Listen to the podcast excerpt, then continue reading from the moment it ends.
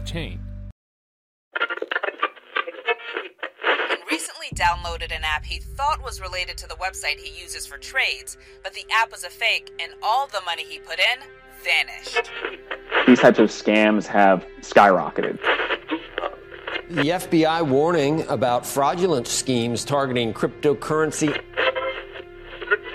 There's several different scams out there, including one where con artists place fake ads online promising to triple your investment. اینجا. تا اون تا همه مال باختن؟ همه مال باختن بله.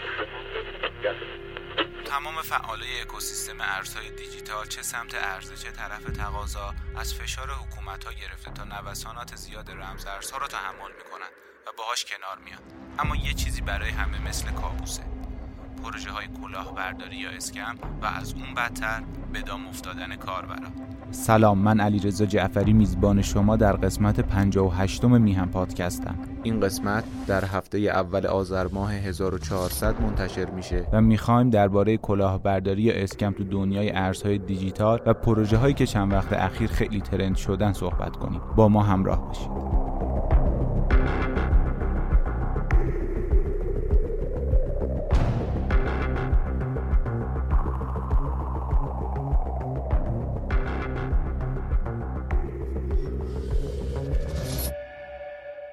شاید بتونیم بگیم به خاطر بکر و نوبودن نسبی بازار crypto هنوز هیجانات و استرس های خاصی تو این حوزه وجود داره.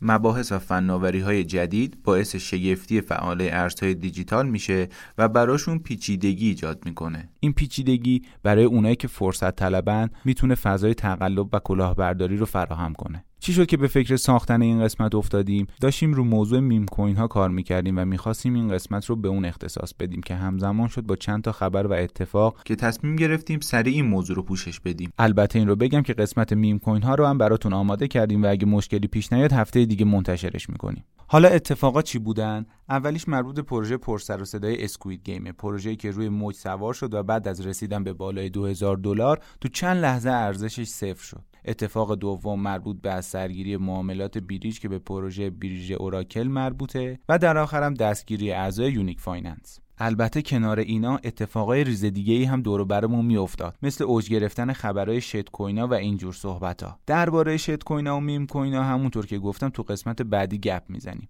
اگه سوال یا موضوعی دارید می‌تونید با ما در میون بذارید که بهش اشاره کنیم. تو این قسمت اول درباره کلاهبرداری تو حوزه ارزهای دیجیتال و انواع اون صحبت می‌کنیم. بعد بزرگترین اسکما رو نام می‌بریم. مراجعی که تو زمینه شناسایی این پروژه فعالیت می‌کردن یا می‌کنن رو معرفی می‌کنیم. توضیحات اتفاقایی که ازش حرف زدیم رو میدیم و در آخر راههایی که می‌تونیم یه اسکم رو تشخیص بدیم و از افتادن تو دامشون جلوگیری کنیم رو میگیم.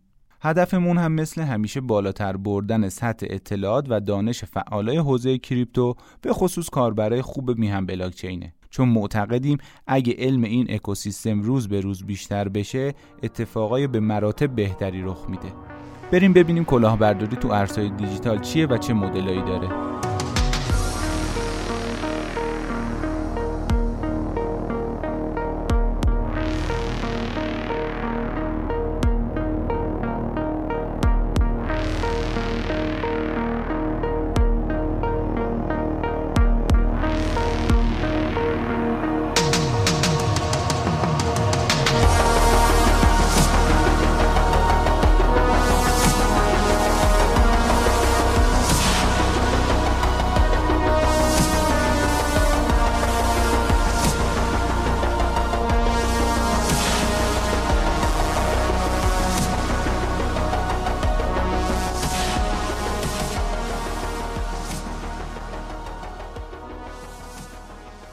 ضرر کردن تو معامله یه چیز طبیعی و جز جدایی ناپذیر بازارهای مالیه.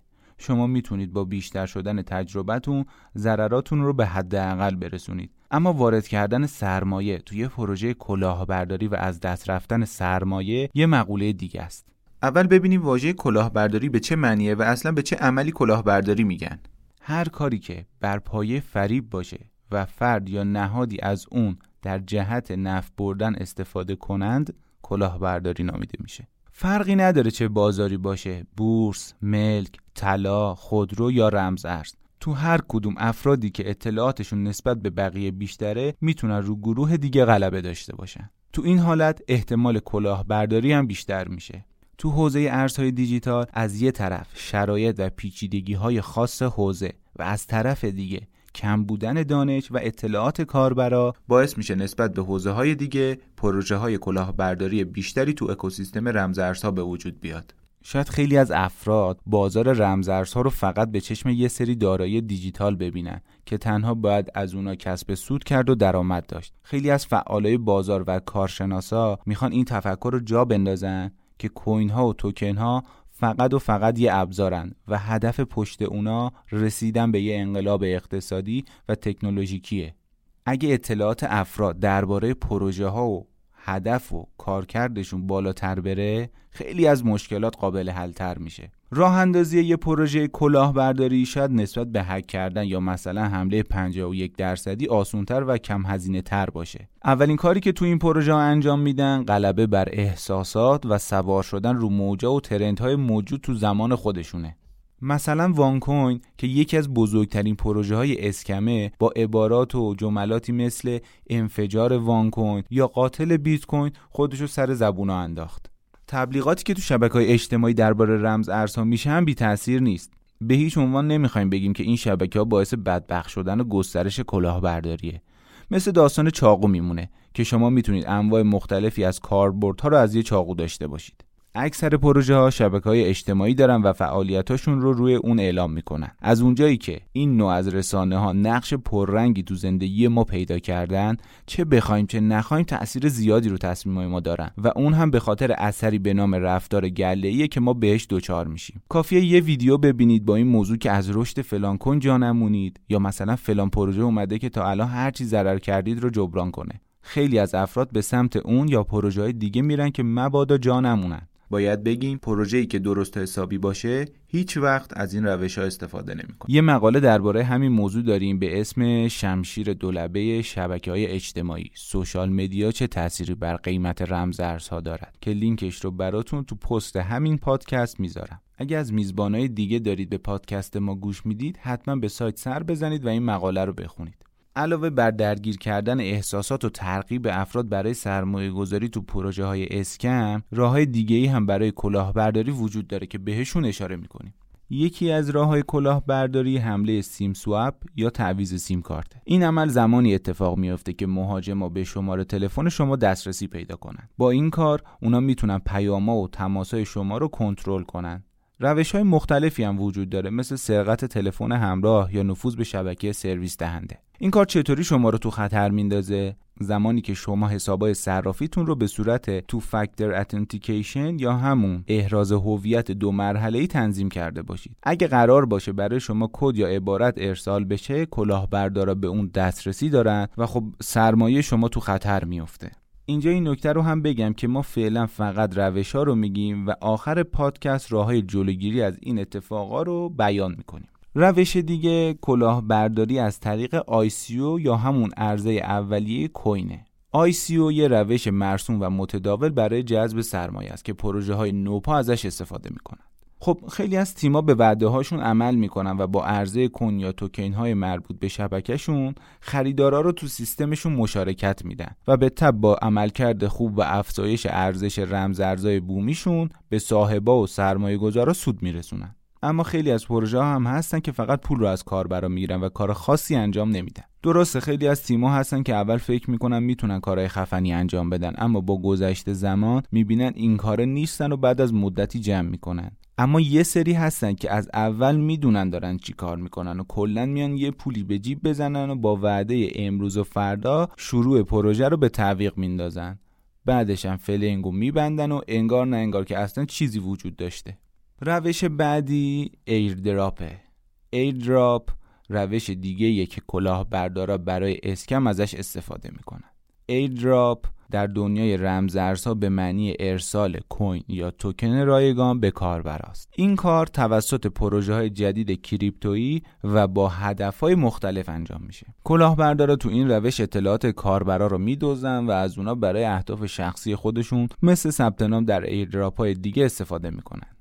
برخی از اسکمرا به شما توکن واقعی هم میدن که شما تشویق شین و تو سایتشون ثبت نام کنید زمانی که توی سایت های جلی ثبت نام می‌کنید و کیف پولتون رو بهشون وصل می‌کنید کلاهبردارا به اطلاعات شما دسترسی پیدا می‌کنن و داراییتون به خطر میفته میسم مقیسه از بچه های میهم بلاکچین یه مقاله با عنوان آیا ایدراپ ها باعث هک شدن کیف پول ما می‌شوند کار کرده که لینکش رو براتون می‌ذارم حتما بخونید.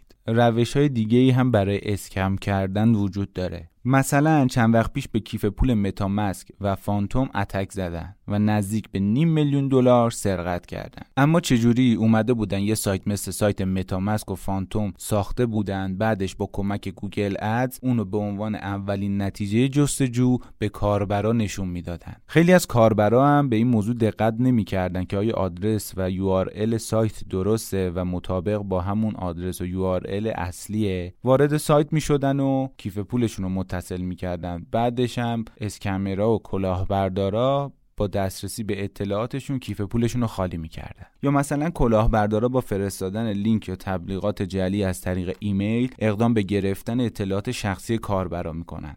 تمام این موارد آخری که گفتیم تو دستبندی فیشینگ قرار می‌گیره که با حوزه های مالی دیگه هم مشترکه مثل درگاه پرداخت های جعلی تو سایت های مختلف که با ساختن یه صفحه fake اطلاعات کارت بانکی رو می‌گیره و در آن واحد کلاهبردارا حساب رو خالی می‌کنن.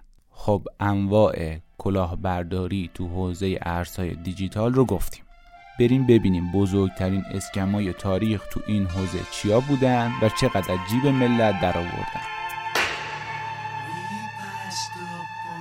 a stare. We spoke of was and when, although I wasn't there. He said I was his friend, which came as some surprise. I spoke into his eyes, I thought you died alone.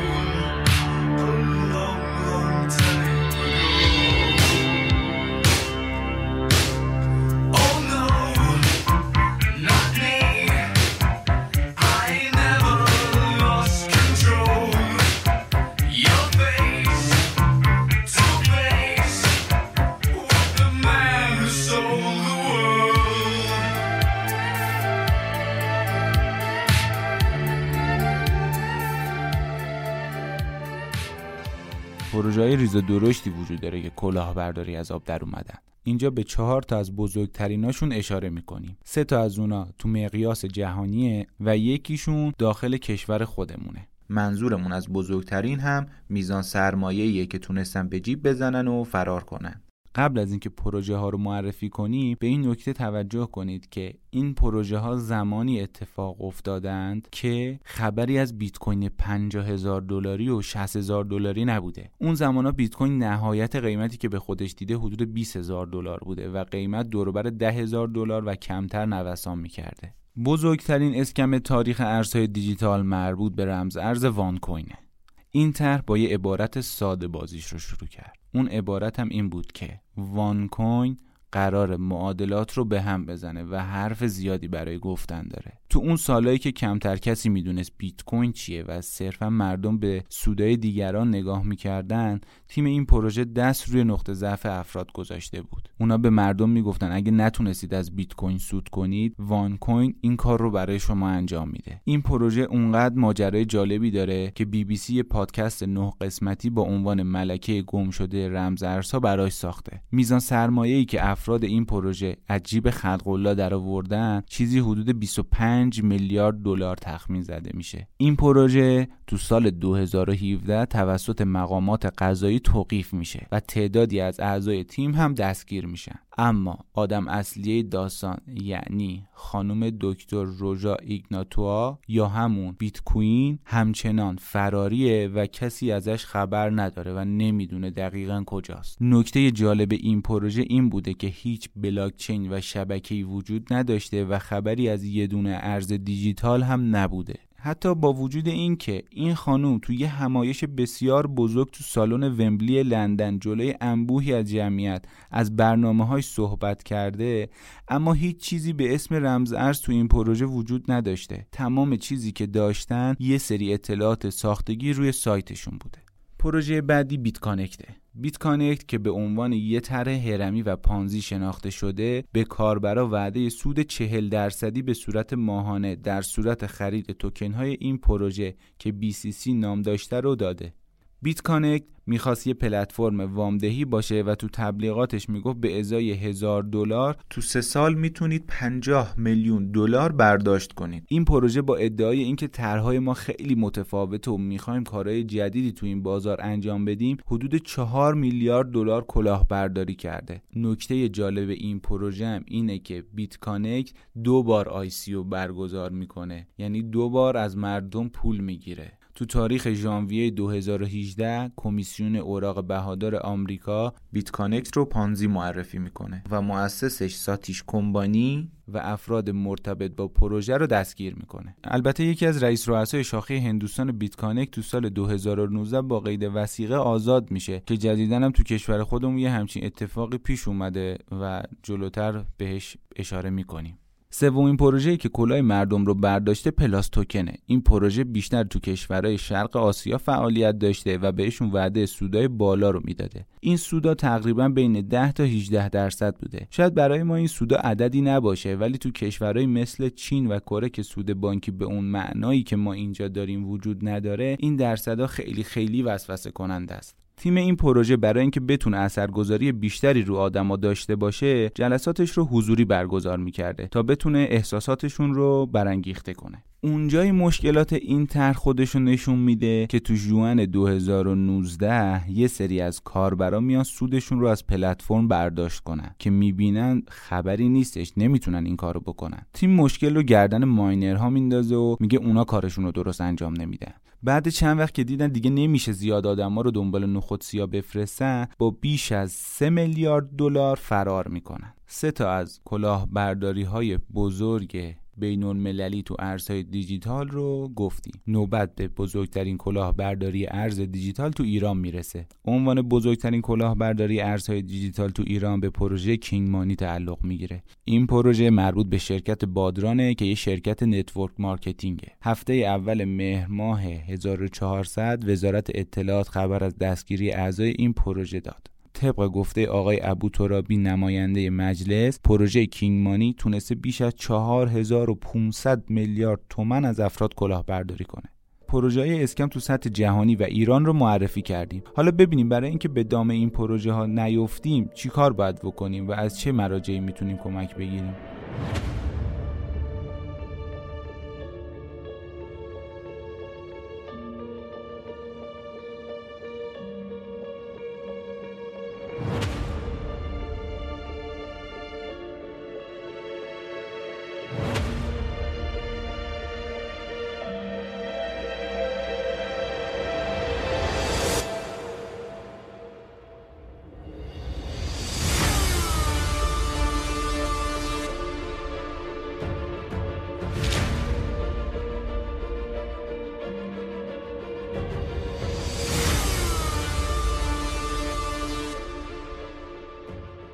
خب یکی از قدیمی ترین منابعی که این کار رو انجام می‌داد یعنی پروژه های scam رو شناسایی می‌کرد انجمن بلاکچین ایرانه. حالا چرا انجام می‌داد؟ چون با توجه به اتفاقایی که برای صرافی اکس کوینو رخ داد مجبور به متوقف کردن این سرویسشون شدن. این انجمن نهادیه که فعالای حوزه رمز ارزها و بلاکچین رو دور هم جمع می‌کنه و قصدش هم بالا بردن سطح دانش و آسونتر شدن فعالیت توی این حوزه است. انجمن بلاکچین ایران معیارهای مختلفی برای بررسی پروژه داشت. مثلا درخواستای مردمی پروژه های فاقد مجوز رفتارهای فریبکارانه پشتوانه مبهم عدم شفافیت مدل و فناوری ضعیف. و از این قبیل موارد رو تو بررسی پروژه ها در نظر می گرفت دلیل توقف فعالیت این سرویس انجمن بلاکچین ایران هم برمیگرده به افشاگری پروژه صرافی اکس کوینو و توکن اکس کوین هجمه های زیادی علیه این نهاد راه میفته و اونو متهم می‌کنه که باعث خروج ارز از کشور میشه و نمی‌ذاره کسب و کارهای ایرانی تو این زمینه پا بگیرن.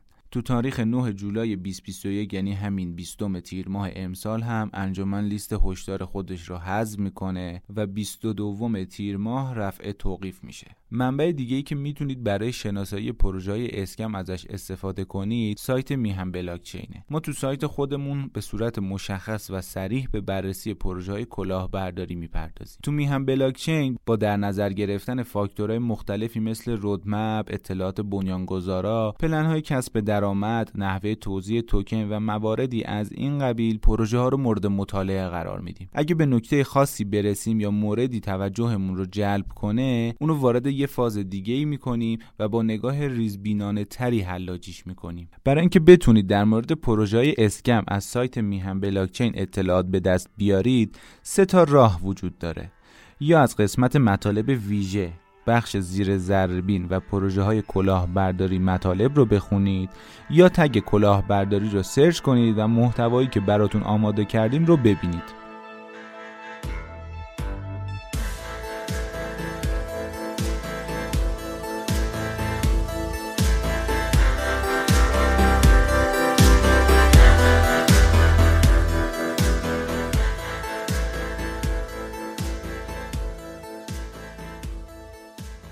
خب این قسمت همون جاییه که ما تصمیم گرفتیم این پادکست رو بسازیم. سه پروژه scam ی که اخیرا خیلی نظر رو به خودش جلب کرد یکی راه افتادن فعالیت توکنی به اسم بازی مرکب یا همون Squid Game ه که واقعا موج سواری خوبی انجام داد. اتفاق دیگه خبرهای ضد و نقیض راجع به آزاد شدن سینا استوی مدیرعامل صرافی کریپتولند و صاحب توکن BRG و از سرگیری فعالیت صرافیه و آخرین موضوع هم دستگیری اعضای پروژه Unique Finance ه می‌خوایم در مورد این سه تا مورد اینجا صحبت کنیم. هفته اول آبان ماه بود که با بالا رفتن تب و تاب سریال بازی مرکب خبر از معرفی یه توکن به همین اسم تو فضای ارزهای دیجیتال منتشر شد. پروژه Squid Game خودش رو یه بازی play to earn معرفی کرد که با انجام بازی های مختلف مبتنی بر سریال کاربران می‌تونن کسب درآمد کنند. سایت های مختلفی مثل CoinMarketCap و CoinGecko اعلام کردند که اطلاعات درستی از این پروژه در دسترس نیست و احتمالا scam ه. تو white paper ش اومده بود برای اینکه بازیکنها بتونن تو بازی آخر شرکت کنن باید 15 هزار توکن داشته باشن که با قیمت اون موقع Squid هر فرد باید 195 هزار دلار ازش خرید می‌کرده مراجعی که white paper ش رو بررسی کرده بودن می‌گفتن پر از غلطای املایی و دستور زبانیه قیمت این توکن مدام رشد می‌کرد و ده آبان به قیمت باور نکردنی 2861 دلار رسید. 5 دقیقه کافی بود اونایی که این توکن رو داشتن مثل بازیگرای فیلم خشکشون بزنه. قیمت با افت 99 ممیز 99 صدم درصدی به 7 هزارم سنت رسید و تقریبا تمام سرمایه افراد نیست شد. بعد از این اتفاق سایت و صفحه مدیوم پروژه دسترس خارج شد و با حدود دو یک دهم میلیون دلار کلاهبردار فرار رو به قرار ترجیح دادن. علی شعبانی از بچه های محتوای میهم بلاکچین هم مقاله مفصلی درباره این پروژه نوشته که لینکش رو براتون تو پست این پادکست می‌ذارم. اما اتفاق بعدی مربوط به 23 آبان ماهه. 23 آبان ماه خبرهای زد و نقیزی از آزاد شدن سینا استوی منتشر شد. همزمان با این خبر ظاهرا معاملات توکن بیارجی از سر گرفته و مثبت میشه. نکته جالبی که وجود داره فعال شدن گروه حامیان صرافی کریپتولند و تبلیغ توکن بیارجیه. از اونجا این اتفاق عجیبه که سایت گرداب که بررسی جرائم سازمان یافته رو انجام میده به طور علنی اعلام کرده که این توکن کلاهبرداریه زمانی که استوی بازداشت میشه دلایلی مثل نداشتن پشتوانه تبلیغات شعاری تمرکز عمده سرمایه تو چند تا کیف پول و موجسازی های جعلی از طرف سایت گرداب به عنوان دلایل scam بودن این پروژه اعلام شد. اما سومین دلیل ما برای ساخت این پادکست دستگیری اعضای Unique Finance ه. اولین باری که ما درباره این پروژه صحبت کردیم برمیگرده به آذر 98 این شرکت ادعا کرده بود که سود زیادی از بورس به دست میاره و بخشیش رو به کاربراش میده. البته مقدار کمی هم پیشنهاد ندادن. چهار برابر سود بانکی و البته دائمی. Unique Finance گفته بود اگه زیر مجموعه داشته باشید می‌تونید 100 هزار دلار در ماه به دست بیارید. این واقعا همون سنگ بزرگیه که نشونه نزدنه 16 آبان 1400 بیش از 150 نفر از سرشبکه ها و سرکرده های اصلی این شرکت توسط وزارت اطلاعات دستگیر میشه این سه تا اتفاق رو برای این انتخاب کردیم چون هم از نظر تاریخی نزدیکن و هم از روش های مختلف کلاهبرداری مثل موج سواری روی ترند بازار، پشتوانه نداشتن طرحها و وعده و وعیدهای بزرگ و نشدنی استفاده کردن. حالا وقت اینه که ببینیم چطور میشه این پروژه ها رو تشخیص داد و از دستشون در امان.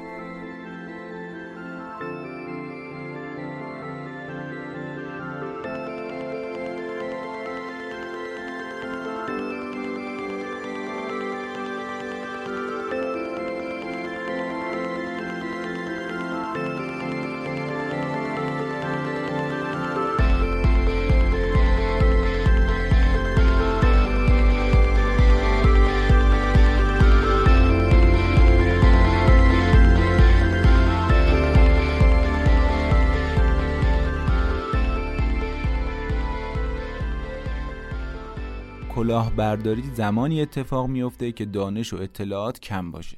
اگه الان اخبار زیادی درباره scam میشنویم درصد بسیار زیادیش به خاطر همینه. اگه کاربرا و کسایی که می‌خوان وارد این حوزه بشن سطح اطلاعاتشون رو بالا نگه دارن خیلی از این اتفاقا نمیفته حتما نباید تمام افراد مسلط به خوندن white paper باشن. کسی که لاقل اخبار رو پیگیری می‌کنه چند هیچ از بقیه جلوتره. مثلا بعد از اینکه یه آدم سرشناس یه حرفی می‌زنه و یه پروژه‌ای pump و trend میشه پشتبندش چند تا توکن با پسوند و پیشوند اون ظاهر میشن مثل ایلان ماسک میاد حرف می‌زنه توییت می‌کنه یه سری توکن میاد با اسم Doge Elon Moon فلان که آره ما تایید ایلان ماسک رو داریم.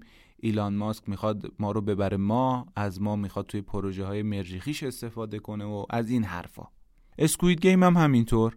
بعد از راه افتادن trend Squid Game چند تا توکن دیگه به اسمای Squid Token، Angry Squid به وجود اومدن. خب اگه کسی اطلاعات نداشته باشه و اخبار رو دنبال نکرده باشه میگه ای بابا من اونو از دست دادم بیام اینا رو بخرم اینا هم میره بالا. ولی اگه کسی خبر رو دنبال کرده باشه و اطلاعاتش رو به روز نگه داشته باشه می‌دونه که اینا همشون شوخیه و واقعا حتی اگه کلاهبرداری هم نباشن تهشون هیچی نداره حالا ما چند تا روش رو میگیم که با استفاده از اونا میشه خطر به دام افتادن رو به حداقل رسوند. شناسنامه هر پروژه ای white paper یا سند جامع اطلاعاتی اونه. وقتی یه پروژه معرفی میشه هر اطلاعاتی که باید کاربرا و متخصصین بدونن توی اون سند وجود داره. نحوه کارکرد شبکه، اهداف، tokenomics، نحوه جذب سرمایه، نقشه راه، تیم و خیلی اطلاعات دیگه.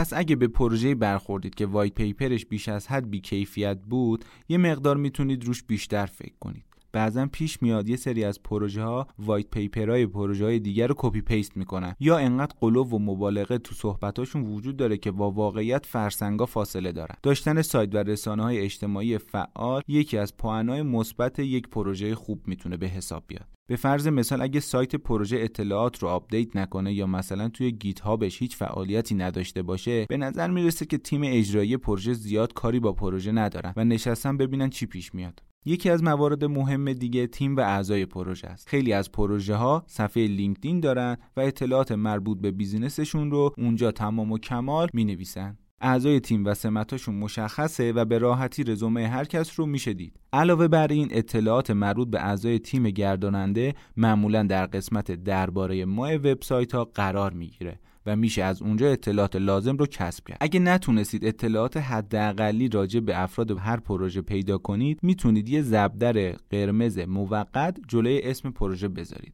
اگرم دیدید پروژه ای از مشارکت با آدمای معروف و برخورداری از حمایتشون زیاد حرف می‌زنه و به قولی داره رو اونا مانور میده حواستون رو بیشتر جمع کنید. چرا گفتیم زبدر موقت؟ به خاطر اینکه ممکنه از چند تا فاکتوری که ما الان معرفی می‌کنیم یه پروژه 70 تا 80 درصد شرایط پروژه خوب رو داشته باشه. پس بیانصافی اگه بخوایم به خاطر 20 یا 30 درصد کل پروژه رو نادیده بگیریم. هر پروژه برای انجام یه کاری به وجود میاد. یه سری اهداف داره. برای رسیدن به اون اهداف هم ابزار یا خدماتی ارائه می‌کنه. بخوام جملم رو به یه شکل دیگه بگم. اینجوری میشه که پروژه A که اومده میگه من فلان کار رو انجام میدم. محصولش چیه؟ چه سرویسی ارائه داده یا میده که کاربرا ازش استفاده می‌کنن و پروژه می‌تونه ازش درآمدزایی داشته باشه؟ اگه پروژه فقط در حد حرف و تئوری یا به اصطلاح رو کاغذ برنده است زیاد نمیشه بهش اعتماد کرد و رفت سمتش. سنگ بزرگ نشونه نزدنه. اگه دیدید پروژه‌ای داره پیشنهادهای غیر واقع بینانه درباره سوداوری میده باید شاخکاتون تکون بخوره. مثالش هم دقیقا مثل BitConnect ه که می‌گفت از ده هزار دلار می‌تونید تو سه سال به 50 میلیون دلار برسید. یعنی سود روزانه یک درصد. خب معلومه یه جای کار میلنگه. تو بحث airdrop ها خیلی مراقب شبکه های اجتماعی باشین. هممون می‌دونیم که ساختن یه account fake که با اصلش مو نمی‌زنه کار سخت و پیچیده ای نیست. علاوه بر اون یه سریا که از هک و اینجور داستانا لذت می‌برن مدام به جون حسابای کاربری آدمای معروف میفتن و اونا رو هک می‌کنن. مثلا تو 26 تیر 99 به توییتر حمله شد و حساب آدمایی مثل اوباما و ایلان ماسک هک شدن و یه توییت مشترک از زبون اونا زده شد که هر کس به فلان آدرس بیت کوین بزنه دو برابر اون رو پس می‌گیره. یا مثلا تو account چانگ پنگ ژائو مدیرعامل Binance و صفحه رسمی صرافی Gemini یه لینک گذاشته بودن که ما داریم توی کار خیر شریک میشیم. برای جزئیات بیاید تو لینک. رفتن تو لینک همانا و مورد حمله فیشینگ قرار گرفتن همانا. حتما قبل از شرکت تو airdrop درباره اون پرسجو کنید و مطمئن بشید. وارد هر لینکی نشید و اطلاعاتتون رو وارد نکنید. اطلاعات مربوط به airdrop ها تو سایت رسمی خود پروژه قرار می‌گیره و صفحه خاص و مجزایی برای اون وجود نداره. airdrop کاملا رایگانه و شما نباید در ازای اون هیچ مبلغی پرداخت کنید. همونطور که گفتیم وارد هر سایتی نشید و به آدرس ها خیلی دقت کنید. کیف پولتون رو به هر سایتی وصل نکنید. اگه براتون مقدوره یک کیف پول سخت افزاری داشته باشید و به اندازه نیاز به wallet های نرم افزاری انتقال بدید. در آخر اگه بخوام تمام این حرفا رو توی یه جمله خلاصه کنم باید بگم از هر منبع موثقی که جامعه قبولش کرده اطلاعاتتون رو حتما به روز نگه دارید این حوزه روز به روز در حال پیشرفت و پوست اندازیه پس نمیشه با اطلاعات قدیمی به مسیر ادامه داد خب اینجا هم 58 مین قسمت میان پادکست تموم میشه. تو این قسمت به بررسی کلاهبرداری تو حوزه ارزهای دیجیتال و راه های جلوگیری از اون پرداختیم. امیدواریم که هیچ وقت تو دام این پروژه ها نیفتید و تجربه خوبی تو این بازار داشته باشید. ممنونم که همراه ما بودید. قسمت های قبلی پادکستمون رو می‌تونید از داخل سایت میهن یا در پلتفرم های صوتی شنوتو، Castbox، Spotify، پادبین، SoundCloud و همینطور در کانال تلگرامی میهن بلاکچین بشنوید. حتما هم نظرات و پیشنهادات خودتون رو با ما در میون بذارید. فعلا خدا نگهدار.